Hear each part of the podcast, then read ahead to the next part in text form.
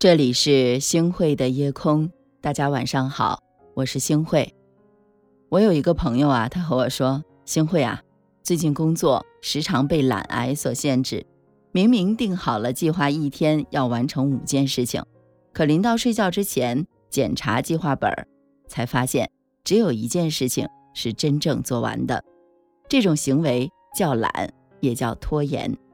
而在我们身边，身患拖延症的人。”并不是少数，时常纳闷儿，为什么有些人工作忙到飞起来，还能有时间健身锻炼？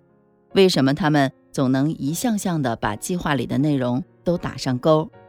比如说我的朋友阿雪，她今年刚升职为业务部经理，工作越来越忙，一周就要飞好几个城市去考察谈合作。我们都很感叹，她这事业是如火如荼。越来越难约到人一起聊天吃饭了，可在工作之余呢，他却还有时间健身、化妆、读书，还是某一个网站的专栏作者，出过几本书。每天早上六点起，十一点睡觉，作息也规律的可怕。我问他：“你是如何做到又忙又美又自律的？”他笑笑说了一句。你只要努力把时间节省出来去做自己喜欢做的事儿，读书、健身之类的爱好就没有什么难度了。时间不够，这永远都是借口。其实仔细观察他的生活，还真是如此。开车上班他就听书，一到办公室马上利用十分钟时间把刚才听过的知识点给记录下来。要是出差的话，他会随手带上一本书和面膜。边做美容边享受精神的愉悦，没有时间运动，他会在睡觉前花十分钟做下睡前瑜伽，或者是在阅读工作资料的时候顺便来做个拉伸。他会利用一天中的各种零碎的时间，把每一分钟都安排得很到位，不让他有丝毫的遗憾。心情不好的时候，他不会赖在家里吃零食看综艺，而是去健身房。流些汗，哪怕是空闲的时候看个电视剧，他都会用心的把感悟到的想法随手记录下来。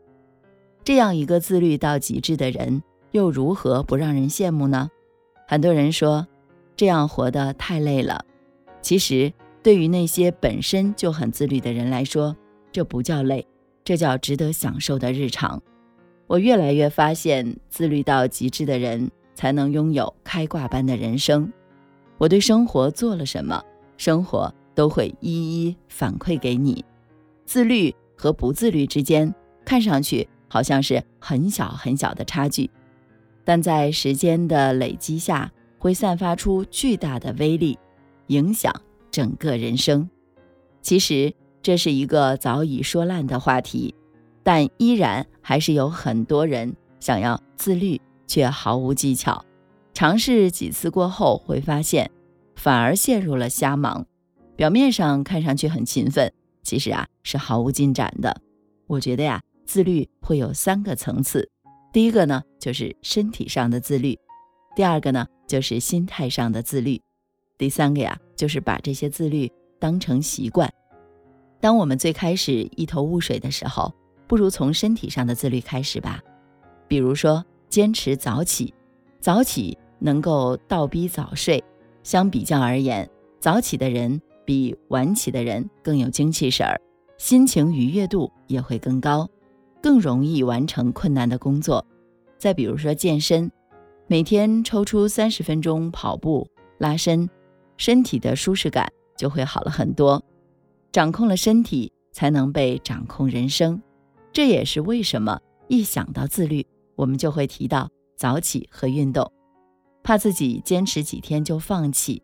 微习惯的作者史蒂芬·盖斯说：“设置微小的目标，你就能够成为真正的行动者。你可以从早起十分钟、运动十分钟开始。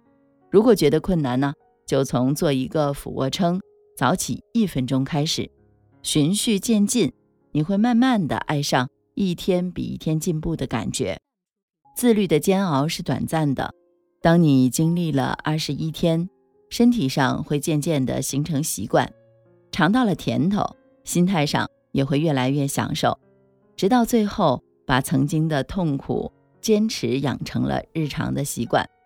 成年人的时间啊都是有限的，没有整块的时间去尝试，那就利用各种碎片化的时间来充实我们自己的生活。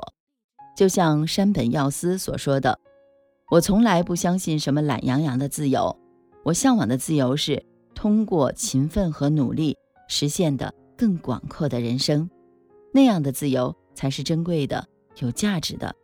没有一个活得更好的人生是通过懒惰。”去实现的，自律才是人生自由的最初体现，而所有的开始不在于以后、明天，而是现在、当下。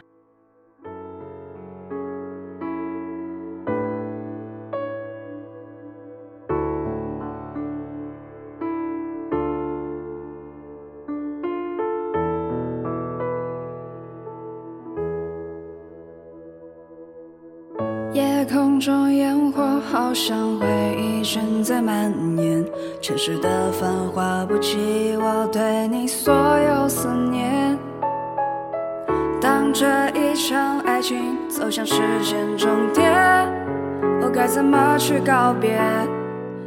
又该怎么说再见？熟悉的街口，有人相拥或是并肩，可是我们再也无相爱那天。曾经以为抬头便是满眼柔情，可故事就此终结，你我断到不能回头。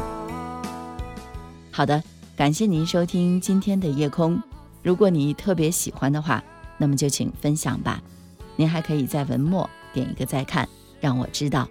晚安，好梦。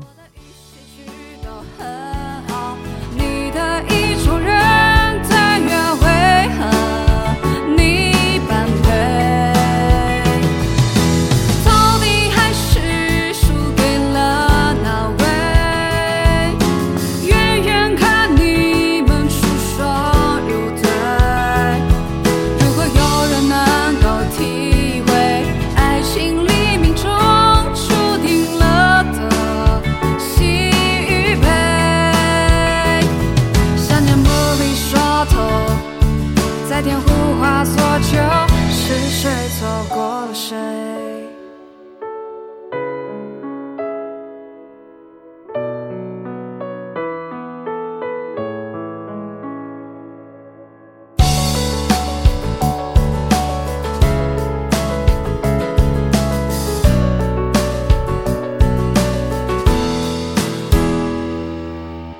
熟悉的街口，有人相拥或是并肩，可是我们再也无法回到相爱那天。